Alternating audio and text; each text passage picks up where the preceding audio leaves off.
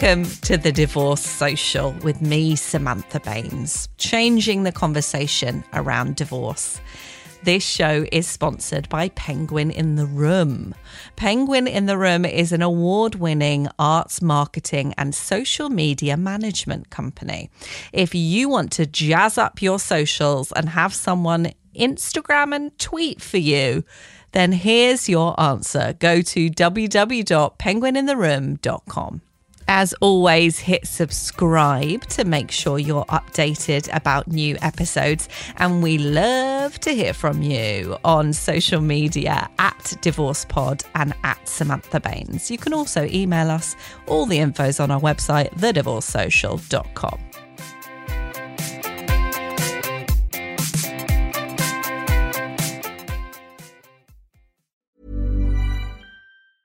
Jewelry isn't a gift you give just once. It's a way to remind your loved one of a beautiful moment every time they see it. Blue Nile can help you find the gift that says how you feel and says it beautifully with expert guidance and a wide assortment of jewelry of the highest quality at the best price. Go to BlueNile.com and experience the convenience of shopping Blue Nile, the original online jeweler since 1999. That's BlueNile.com to find the perfect jewelry gift for any occasion. BlueNile.com. Hey, it's Ryan Reynolds, and I'm here with Keith, co star of my upcoming film, If, only in theaters, May 17th. Do you want to tell people the big news? All right, I'll do it. Sign up now and you'll get unlimited for $15 a month in six months of Paramount Plus Essential Plan on us. Mintmobile.com slash switch. Upfront payment of $45 equivalent to $15 per month. Unlimited over 40 gigabytes per month. Face lower speeds. Videos at 480p. Active Mint customers by 531.24 get six months of Paramount Plus Essential Plan. Auto renews after six months. Offer ends May 31st, 2024. Separate Paramount Plus registration required. Terms and conditions apply if rated PG. This episode, I'm joined by Kanchan Bhaskar. She is a coach, an author, HR professional. There is a trigger warning for domestic violence on this episode. We do talk about it in depth, and that is part of Kanchan's experience and also what she's written her book about. But she's a really light, happy, joyful person.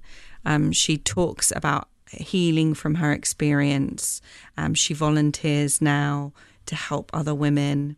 She was originally living in India during her marriage, and due to the laws at the time in the 80s, she was unable to escape from that marriage and the domestic violence that was happening. So she eventually moved to the US and she shares her story. So enjoy this one. I am joined by Kanchan Bhaskar. She is a HR professional, author, and coach. Welcome to the Divorce Social. Thank you so much for having me, Samantha. It's lovely to see you. So, how do you feel me telling you that you're on the Divorce Social? You know, I feel great about it because I think you have a platform where uh, women like us can come and talk about the why divorce? What was the process through the divorce? What are we doing after the divorce? And it gives a good perspective to the listeners as to what they can accommodate and what they should not accommodate. I like that. Thanks.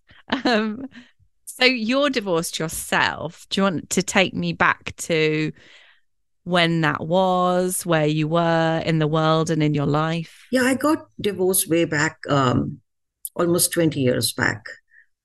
And uh, I had a very rough marriage. It was an arranged marriage. I got um, married in India at the time I was living there. After the marriage, I came to know that my husband was a narcissist, alcoholic, and a violent person. I had to be in his trap for many years under his power and control. And by the time um, you know, I had already three children. So getting a divorce in India in those years was totally no no. A woman could not go to a lawyer and say, I want a divorce. She didn't have the power to do it. And in that men role belief system, in that patriarch society where men um, think that they have the power and woman is there to serve them, they they take it as very um, antisocial. you know, where a woman is coming and asking for a divorce. So that was not possible for me. Um, the law did not protect me in that situation. The society shamed me. And the lawyers, when I went to them, they said that if you want a divorce, then your children are going to be divided between the two of you. He's going to have either one or all the three children in custody. Um, and that was not acceptable to me. So I had to wait till my children grew up to be 18 and they could themselves go to the court and say, no, we want to live with our mother. So I had to be with him, but at the same time, I, by the time I realized that I was being victimized by him, I started to look for ways to escape from under his control. And during the time that I lived with him, I started to build a ramp towards my freedom.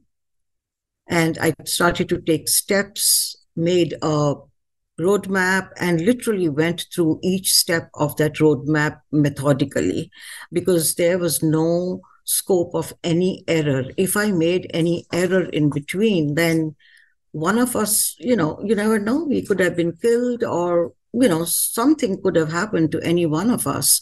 So I had to be very careful with my steps.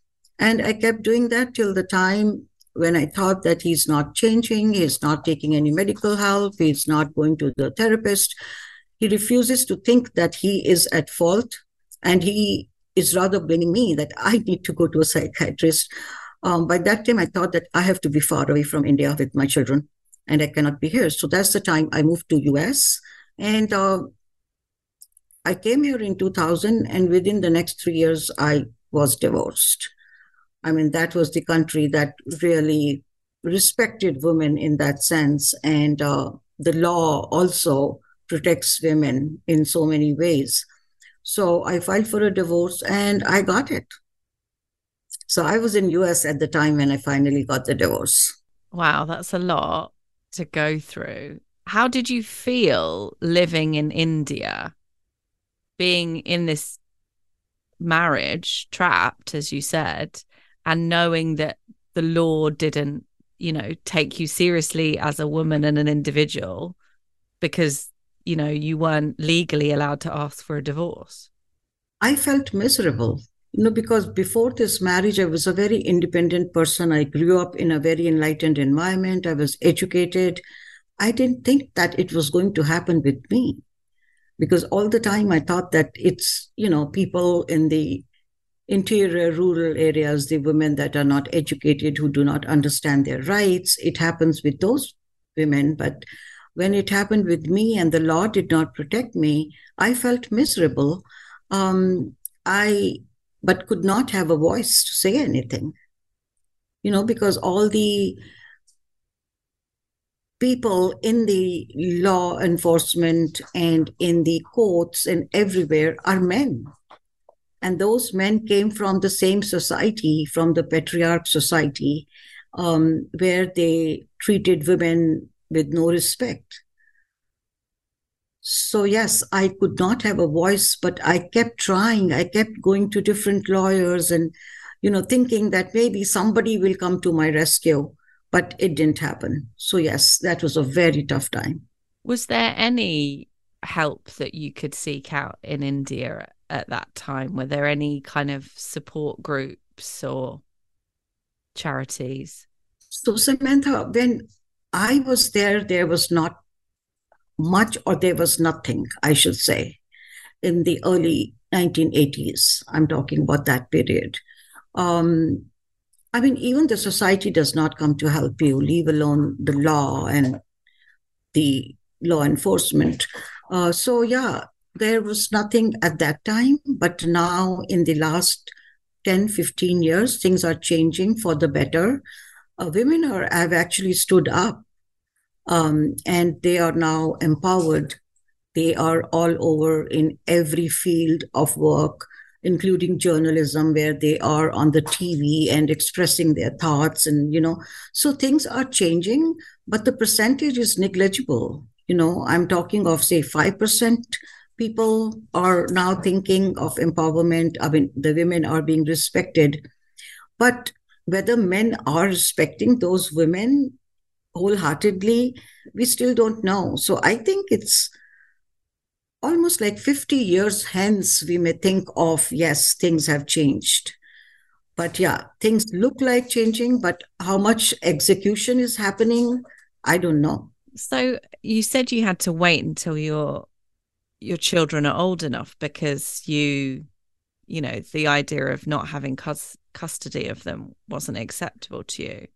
How long did you wait until you could move to the US to apply for divorce? How many years do you think it was? I got married in 1980 and I moved to US in 2000, so 20 years I was still there.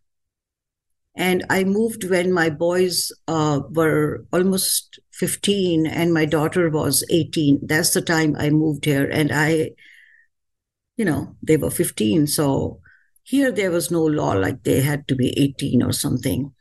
But um, I had to wait to convince him that let's do it mutual. And also, uh, somewhere in my mind, all this time I was thinking he might change one day. You know how we women keep on trying and trying and trying. And today, if you ask me, I say just give them one chance.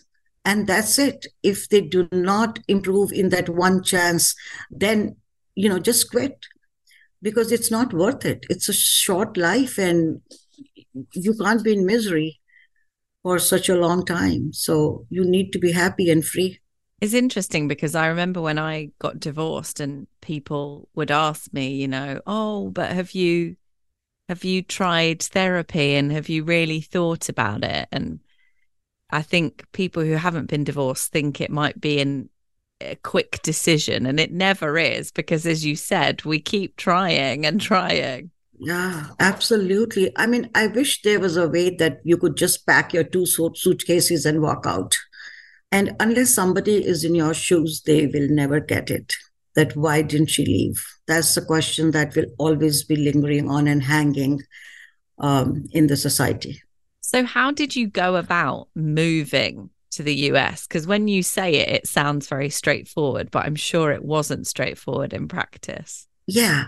So I started to think about moving out of India almost five years before I actually moved. And it's not easy to move.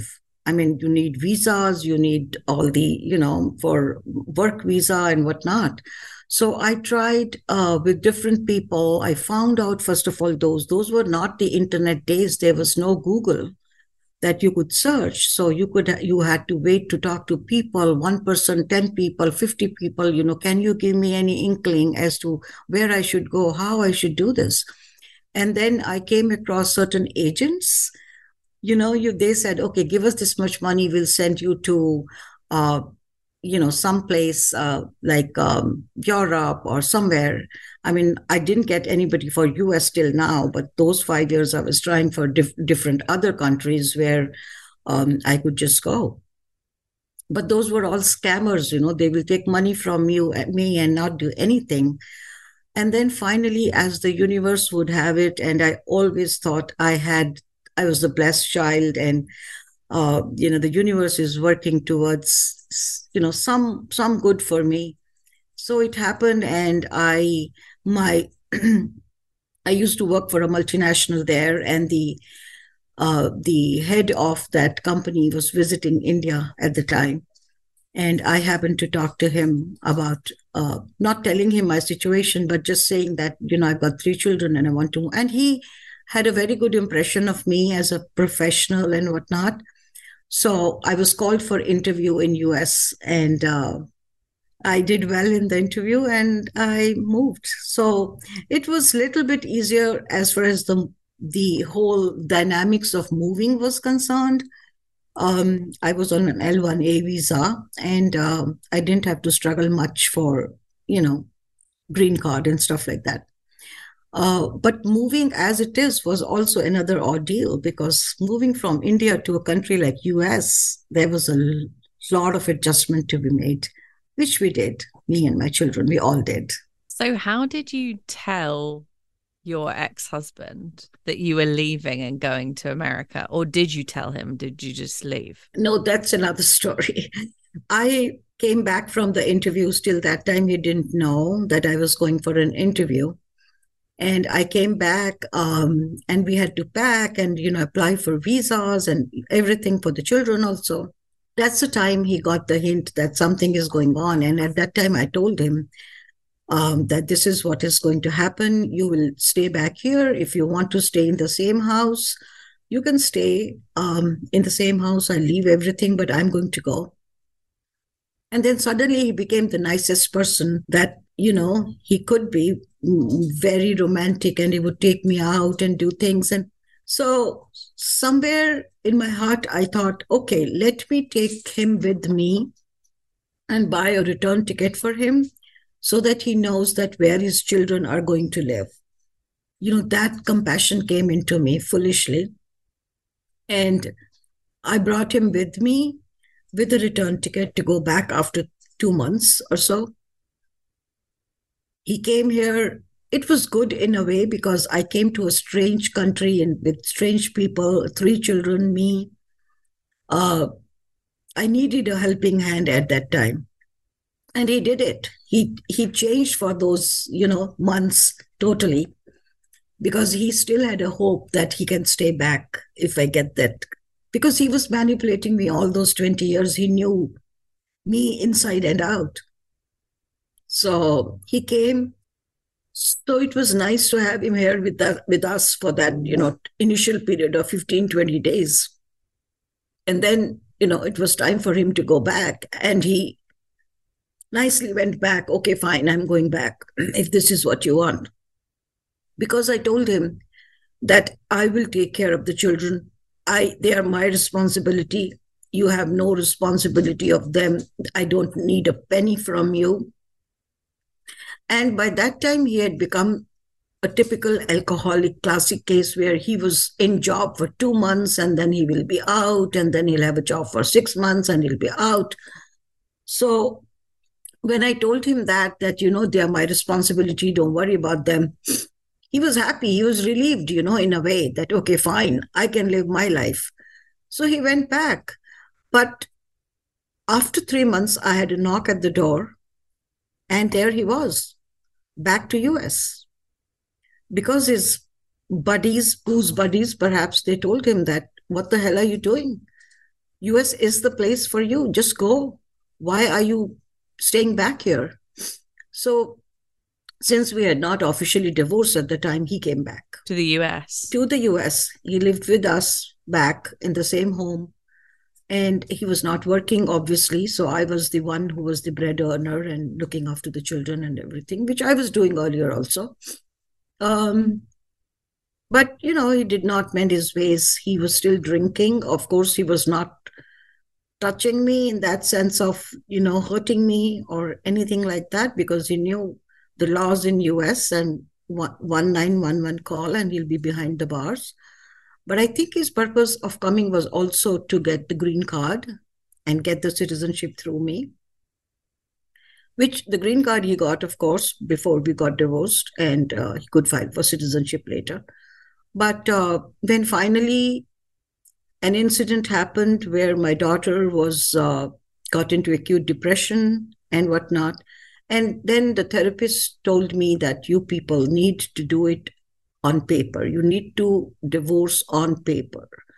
And uh, that's the time I talked to him. And, you know, we were living separate. We were already living separately for two years. I was in Connecticut, he was in New York.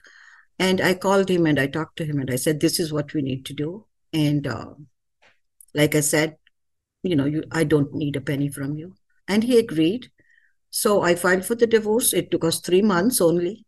And uh, he came the day we were to sign on the papers. We went to the court.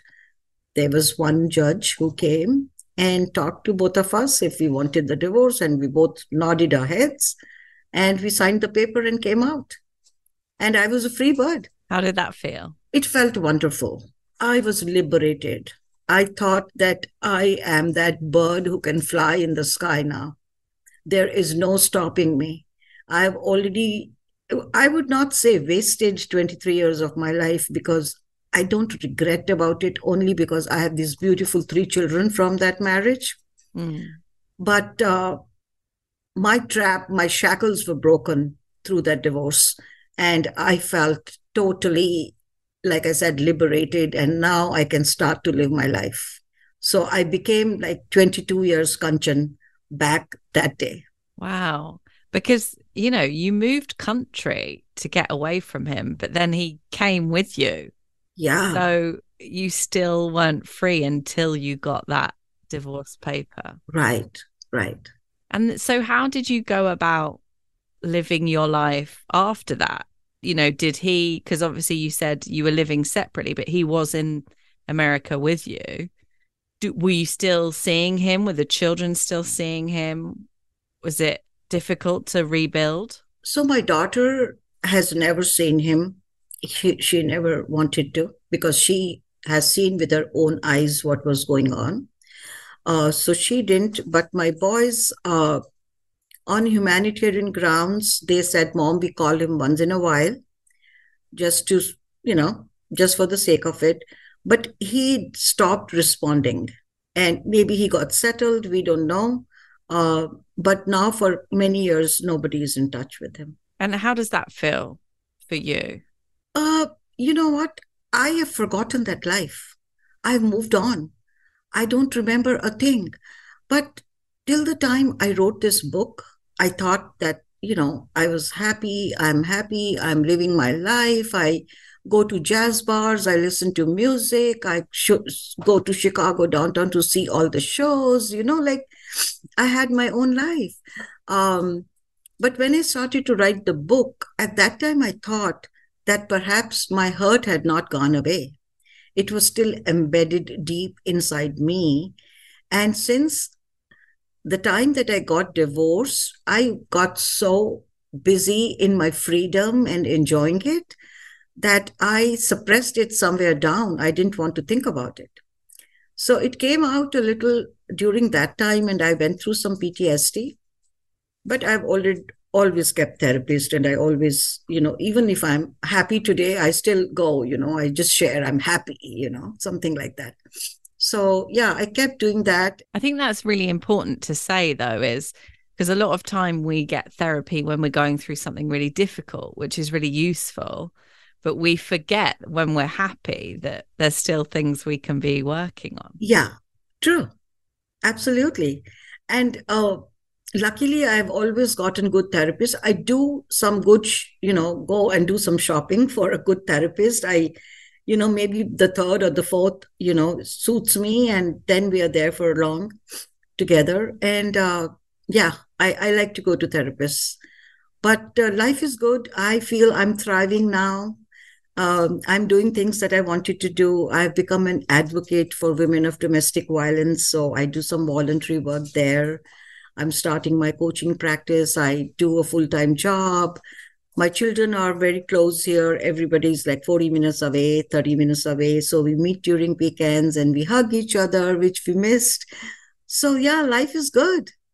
Life is good. I'm glad.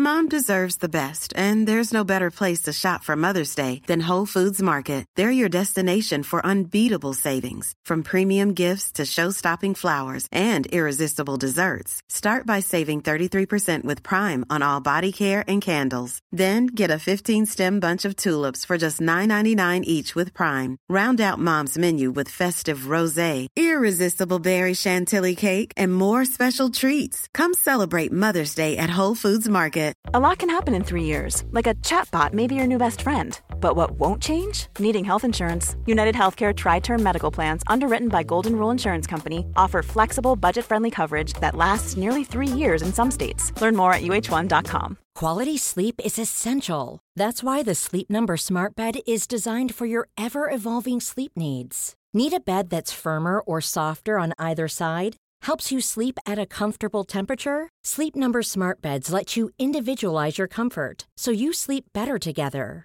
JD Power ranks Sleep Number number 1 in customer satisfaction with mattresses purchased in-store. And now, save 50% on the Sleep Number limited edition smart bed for a limited time. For JD Power 2023 award information, visit jdpower.com/awards. Only at a Sleep Number store or sleepnumber.com. Ding dong, it's the ad break. This podcast is sponsored by Penguin in the Room, an award winning company that can manage your business's social media. They even manage our podcast, Instagram, and Twitter. Just email info at penguinintheroom.com for a quote.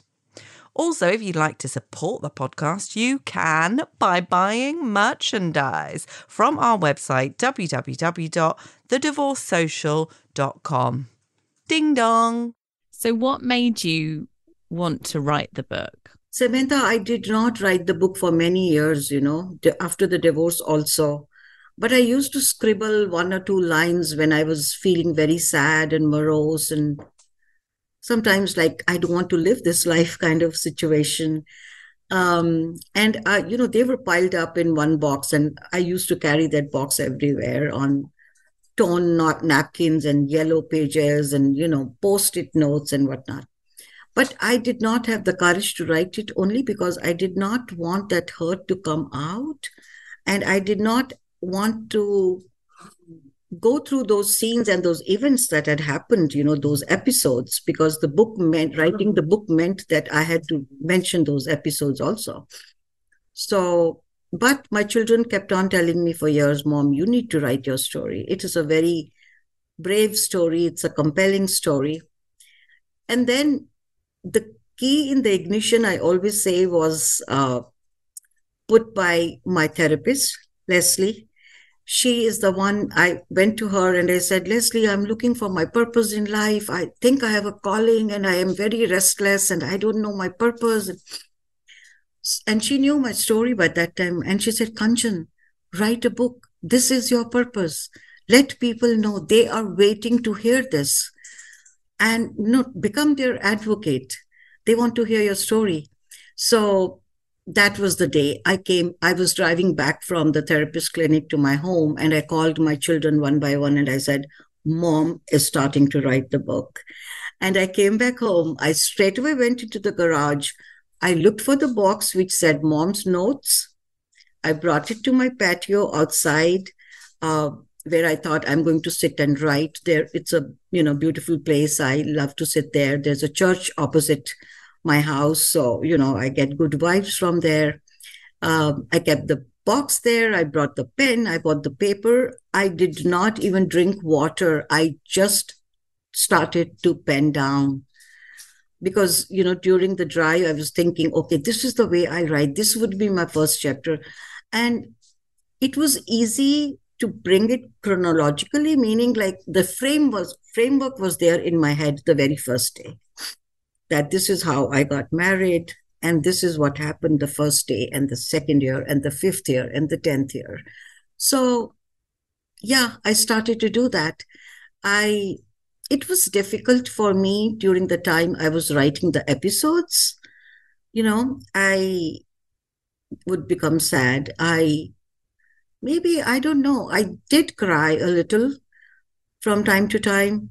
Uh, and then I would take a break. I'll just put the pen down and I'll walk in the, uh, you know, out in in a park or in some you know wilderness and just straighten my mind and get some space in my head for myself and think of good things that are happening also. And then i would come back and again start to pen down. By by episodes did do you mean violent episodes? Yes yeah. yes.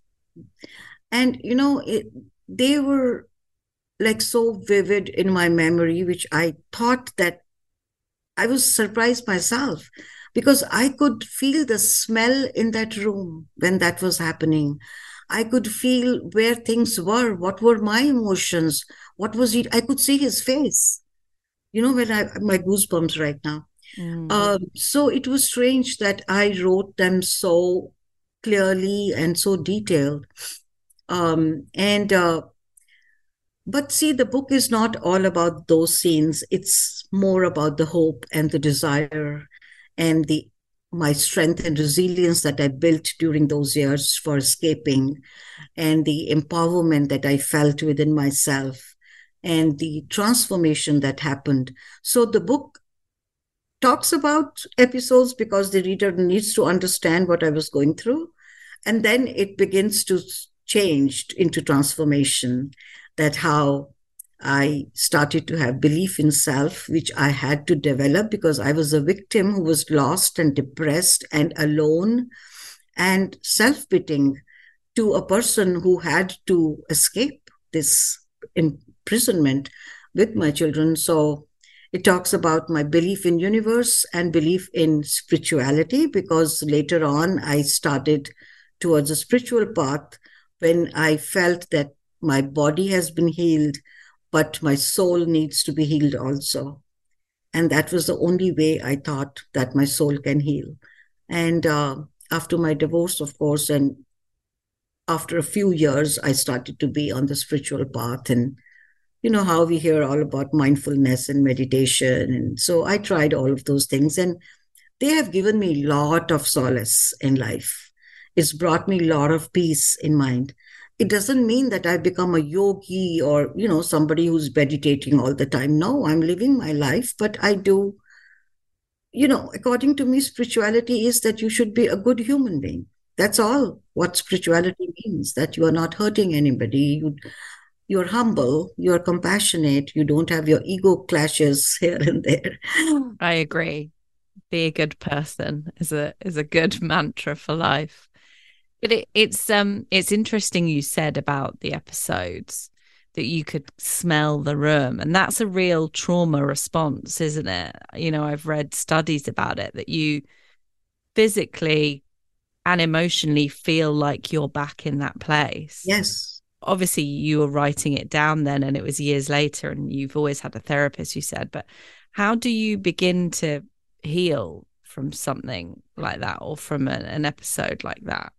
It's difficult to heal just by yourself or thinking that, you know what, I can forget it. I have forgotten it, but you don't.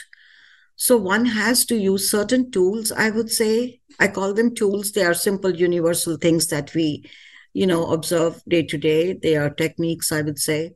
Like you said, mantra, for example. You know, chanting a mantra can rewire your brain.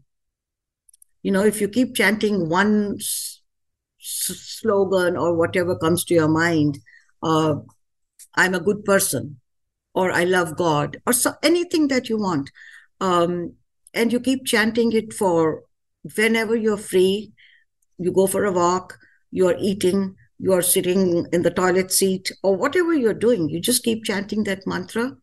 Initially nothing will happen then slowly you will start to listen to the mantra in your own mind eh, and you're smiling so you know right i mean that yeah. that's what happens that it rewires your all wrong thoughts and it brings in good thoughts to your mind so rewiring was one of the techniques that i used very very seriously and sincerely. It's interesting because I've never thought about it as a mantra, but I have anxiety and sometimes I have panic attacks. And now I'm older, I and I'm you know, I can see the signs of when I'm maybe going to get a panic attack. And so I say to myself, everything is okay. And it is like a mantra, but I've never really thought about it like that. But I just say it over and over again and it helps me calm down. Yeah, right. So, I mean, that is one of the things. The other thing that I did was a creative visualization, I called it, meaning that I would sit in one corner in my space sometimes, and I would sit and visualize uh, good things, nature, for example. I love nature, so I would visualize the mountains and the sky and the ocean and flowers and the birds flying. I would do that for some time in spite of all that was going on around me. And I would create that space in my head for myself, for self care, literally, you know, that yeah, this is my space. And I would enjoy that. I could literally see those in front of my eyes. I could see a mountain, I could see an ocean, and uh, I would feel better. And that started to give me some space. So that was another thing that happened. And then, of course, when I started to have that belief in self, I had to go through techniques like self care, self passion, uh, self discipline, compassionate. So, you know, I stopped self preservation. So, those were the things that I did as a ritual, frankly speaking, you know, because I was earning by that time. I could afford to go to a salon, which I had never gone for years. So I would just get my nails done, I'll get my hair done, and I would feel better that it's me, my identity is coming back. This is the Kanchan I want to see. Then I did a very, very small thing which we all do. You know, I erected mirrors all all over in my house in different spaces. And I used to look at it and say, I'm the best. Like even now, as an HR professional, I tell my people who are going for interviews, I tell them just before the interview, go to the restroom, look into the mirror, and say, I am the best, and erect your spine and stand straight. And that makes a difference because the hormones, good hormones, start to flow through into you. So I think those were the universal things that I did. And I always had the faith in universe. I knew at the time, Samantha, that my blueprint was already made. So I could not change that. But what I can do is to make my journey little bit easier by accepting that this is what is happening and this will happen till you know the blueprint has it that i'll be free whenever that will happen will happen it's very difficult to do it it's easy to say it. But again, you know, once you get into that thought process that I have to accept it, then even small things like, you know, when you are washing, say, uh, dishes and you break a china dish, which is very dear to you, and you accept it that it's okay, it's just a dish, it's fine, don't worry about it. So, you know, that acceptance starts to come. And then the other thing that universe gave me was uh, forgiveness you know, I said, okay, fine. By forgiving somebody, I'm forgiving myself in that sense of, you know, accepting, uh, I'm not hurting myself anymore. So it's better to forgive. So I think those were the things that spirituality also taught me, and I started to go on those paths. Uh, these were some of the things, and then universe gave me angels. A lot of angels came into my way during that tough time and they showed me the direction. They told me, they gave me the challenges, in fact. They never pitied me for my situation. They told me, no, you don't, you need to work. Why are you sitting at home with your three children? You need to work and become independent, be financially independent. You will gain more confidence, you'll have money, and then only you can think of how to get rid of this man. How can you think of getting go, going away with three children without money? So those angels came into my life. And because I used to, when I was, you know, crying and doing all those things, I used to look up in the sky and say, God, please help me, give me the direction. And, you know, in a week, I will find some person coming up to me and talking to me and telling me this. So it was like the mediators were being sent. And then I started to have intuitions. A lot of intuitions started to come to me. So, yeah, things started to shape up slowly and steadily with my faith. I think faith in self and faith in universe and faith in spirituality gave me a lot of strength. And had you always been a, a spiritual person? Had you always had faith, or was that something that came to you during that time? Yes, I was born in a spiritual family. Uh, we were not religious, like not following any particular religion, but we were like, you know, believing in everything and that there's a higher power. There was no face of a god. Being an Indian and saying that is strange because India has got like thousands of god faces. but uh, in my family, we were spiritual, believed in some little meditation, and we had a guru. My parents followed a guru at the time. Uh, I had faith in him. But those 23 years, I had lost everything. Like, you know, my there was so much going on that I didn't think about the guru at that time. Uh, although I had his picture on my refrigerator and I would talk to him, and sometimes I'll fight with him, you know, with on, with the photo frame, and yeah. sometimes I'll keep it upside down. I'll say, "No, I, you know, you are not my father. You're just not you. You you are father of, of everybody else, not my father. My father will not see me like in this hurt. He would not see me in this situation like this. So I would just keep the photo upside down. I'll say, no, I don't want to look at it. And then after two days, I'll again have it up and they say, who's, who else do I have? You're the only one.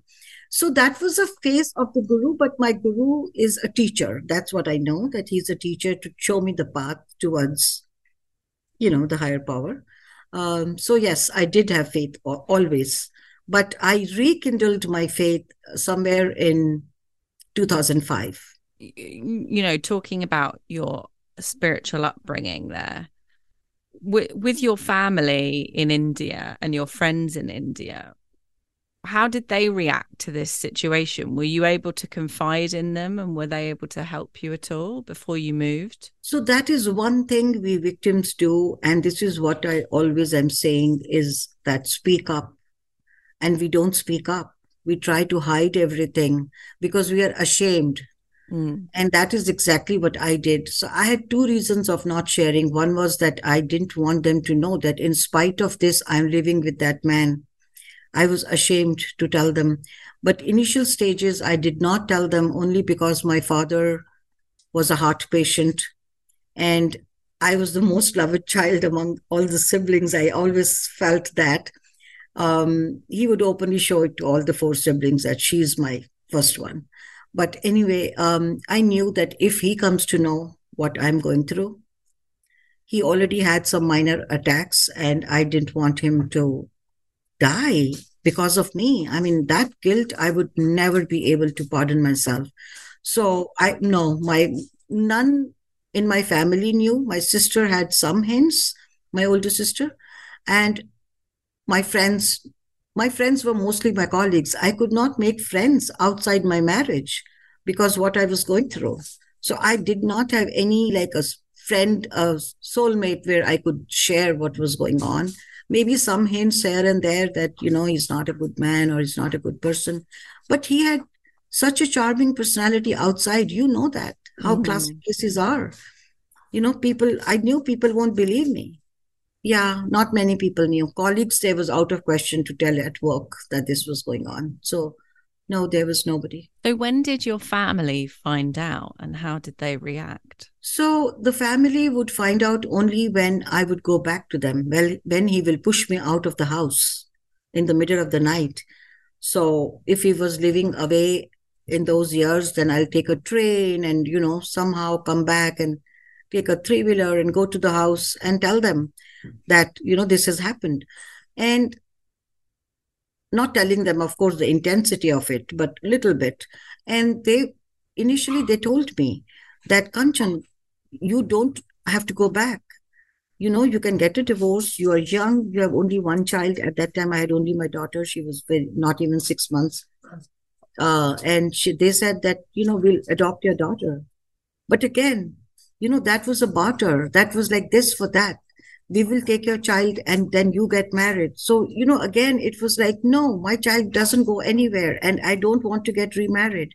But this man will come back every time and manipulate and fall in my feet and cry and say i will never do this again.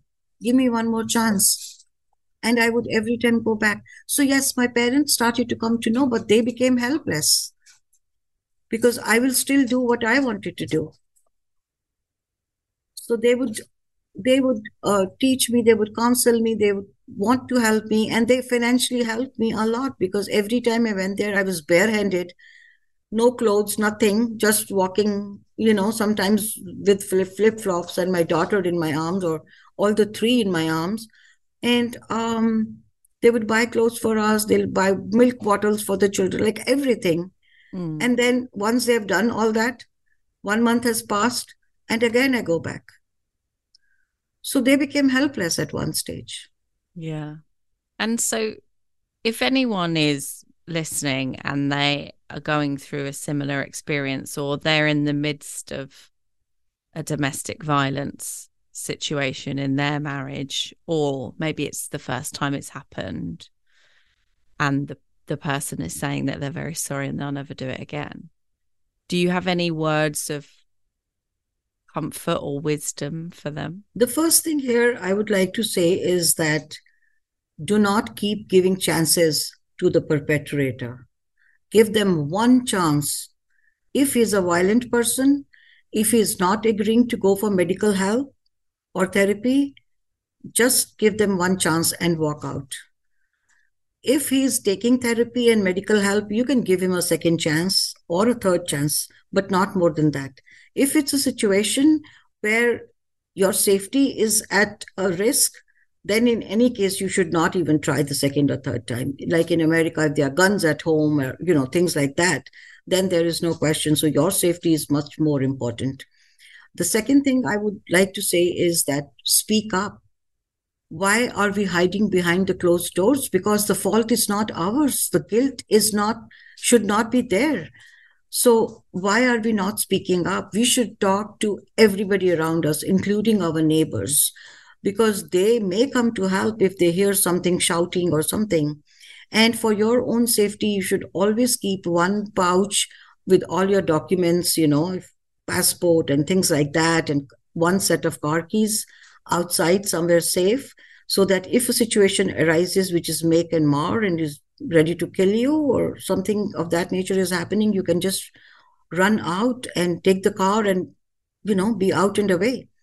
Um, and then of course i would say that once you accept that you are a victim start to look for freedom. People who are really imprisoned they should strategize their freedom. They should have a roadmap and they should start to taking steps start taking steps we are all born free and we have the right to be free. Nobody should be able to keep us under the shackles. So these are the three things i would like to say. Thank you. And what does a roadmap look like? What how if you're like i want to strategize my freedom but i don't know where to start. Yeah. So the roadmap is that where i am today. And where I want to be. So you are literally visualizing your freedom that I'm out with my three children. I am this lovely home, or, you know, so you, you can dream anything you want. So you visualize that. And then you break it down into milestones that right now I'm getting the beating every day. I'm not financially independent. I have no knowledge. I am not educated, or whatever that situation is break them down into milestone that this is the first step i need to take is to become financially independent or get educated not like three years course but something like you know trade course or something.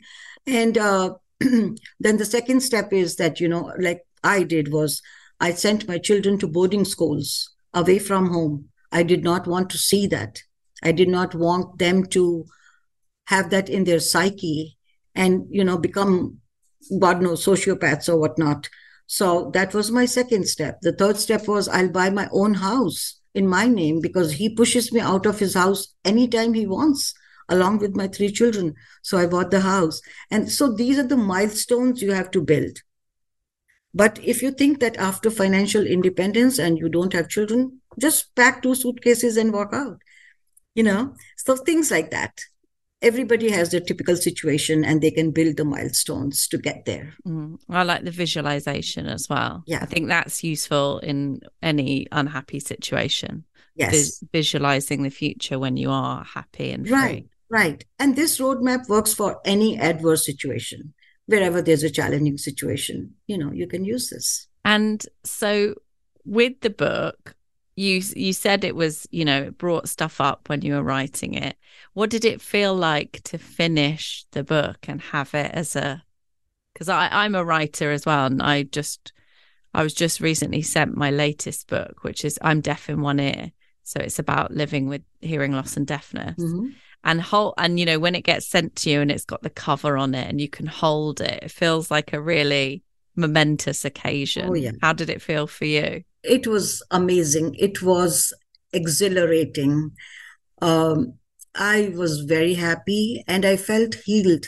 When I when I finished the book, I felt I was healed now. And when I saw the book cover, I was like, wow, this is my baby that's going out to the world. Let the whole world read it and see it and listen to it. So yeah, it was uh, it was a very enlightening moment for me. And what's the reaction been like? Have you had people contact you that are in yes similar situations? Yes, when I was writing it, uh, Samantha, truly speaking, I was thinking that who's going to read this? Who, everybody wants happiness in life. Who's going to read this story? But then when I started to think it, it is going to be a, you know, very hopeful story uh, you know, for people. Um, the reaction has been wonderful. You know, it is being so well received by people. I'm amazed because I have done a number of podcasts. I've done some video recordings. I have presence on YouTube now. Uh, I'm also uh, separately promoting it in India because you know it starts in India. So I'm going to visit India shortly to promote it there too. Um, my friends around now, colleagues, etc., everybody, whosoever has touched the book, they said they had to finish it in one go. It's like a page turner, and uh, I've got very good feedback from everybody, and they you know it also gives a picture into the cultural differences to people so that is another aspect that people are liking and um, of course it's a story of a brave woman. So and this is the era where women are standing up and saying yeah. yes we are here. Um, so yeah i think it's i'm i'm happy the way it's being received. Wow what a full circle moment that will be when you go to india to promote it. Yes. When you felt yeah. Do you think you'll will it be bittersweet? Because you know that was the place where you were you were trapped and the law didn't give you a way out. It is going to be bittersweet but i have stopped to care about the bitterness. You know even if it comes to me for one minute i can just shoo it away now. It's like why am i thinking about it? It's over. It's not a part of my life anymore. So it's like I think it's going to be more sweeter than any bitterness. Um, I may, if I at all visit those places, I may, but I'm not visiting those places. yeah. yeah. So yeah, it'll be sweet. I want to meet my college friends, and you know, my college friends. I I met them again after a long time on WhatsApp. There's a group I didn't know, and they were like, "Why didn't you tell us that you were going through this life? We should have known. Mm. We hmm. should have helped you. We could have done this. We could." And I was like, that's why I say, speak up, let people know what you're going through. So I think I'm going to have all good uh, feelings. I want to go to the best restaurants and best hotels and stay there and have some fun and meet my friends and my family. My sister is there. So yeah, I'm excited. That sounds amazing. Yeah. Well, can you um let us know what the book is called and where we can get a copy? The title of the book is Leaving and the subtitle is How I Set Myself Free from an Abusive Marriage. It is uh, it has been launched yesterday on the 11th, and it is available on all bookstores, on all online, Amazon and Goodreads and Barnes and Noble and everywhere. I do not know what stores you have in UK, but I'm sure uh, you can figure out. I have a website by the my name, kanchanbhaskar.com it's K A N C H A N B H A S K A R dot com. All the details are there about me. My excerpt is there about the book. Little brief is there. All the links to my social media are there. So it'll be easy to find me. Perfect. Well, thank you so much. I've really enjoyed our chat and and your story. Thank you so much, Samantha. It was such a you know great pleasure talking to you and my goosebumps are still there. it was a pleasure talking to you too. And you are a brave woman, as you said about your story. So thank, thank you. And I can't wait to read your book. Thank you so much. Ever catch yourself eating the same flavorless dinner three days in a row? Dreaming of something better? Well, HelloFresh is your guilt free dream come true, baby. It's me, Keke Palmer. Let's wake up those taste buds with hot, juicy pecan crusted chicken or garlic butter shrimp scampi. Mm. Hello Fresh. Stop dreaming of all the delicious possibilities and dig in at HelloFresh.com. Let's get this dinner party started. Mom deserves the best, and there's no better place to shop for Mother's Day than Whole Foods Market. They're your destination for unbeatable savings, from premium gifts to show-stopping flowers and irresistible desserts. Start by saving 33% with Prime on all body care and candles. Then get a 15-stem bunch of tulips for just $9.99 each with Prime. Round out Mom's menu with festive rosé, irresistible berry chantilly cake, and more special treats. Come celebrate Mother's Day at Whole Foods Market. Planning for your next trip? Elevate your travel style with Quince. Quince has all the jet setting essentials you'll want for your next getaway, like European linen, premium luggage options, buttery soft Italian leather bags, and so much more. And is all priced at 50 to 80% less than similar brands. Plus, Quince only works with factories that use safe and ethical manufacturing practices. Pack your bags with high-quality essentials you'll be wearing for vacations to come with Quince. Go to quince.com slash pack for free shipping and 365-day returns. Oh, hi. Thank you for listening to The Divorce Social with me, Samantha Baines. Please leave us a review. Please, please. Um, it would be super nice. They're lovely to read. They keep me cheery and happy and keep me going. Uh, but also, it affects our listing in the podcast charts, uh, which are very important because that's how more people find the podcast. And I'd love to help more people get through those really tough heartbreak and divorce times.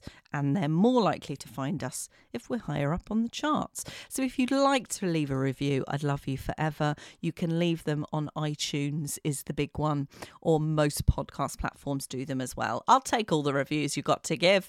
You can also uh, get in contact on Twitter and Instagram at DivorcePod and at Samantha Baines. We have a website, thedivorcesocial.com, and we have a Patreon account, which means that you can support the podcast for as little as £2 a month.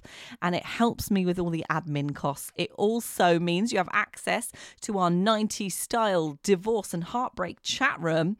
And there's lots of exclusives on there, little bits of audio that you don't get in the main podcast, and some giveaways as well. So I'd love to see you over on Patreon. That's patreon.com forward slash Samantha Baines. And please leave a review. Did I say that already? Please leave a review. Love you forever.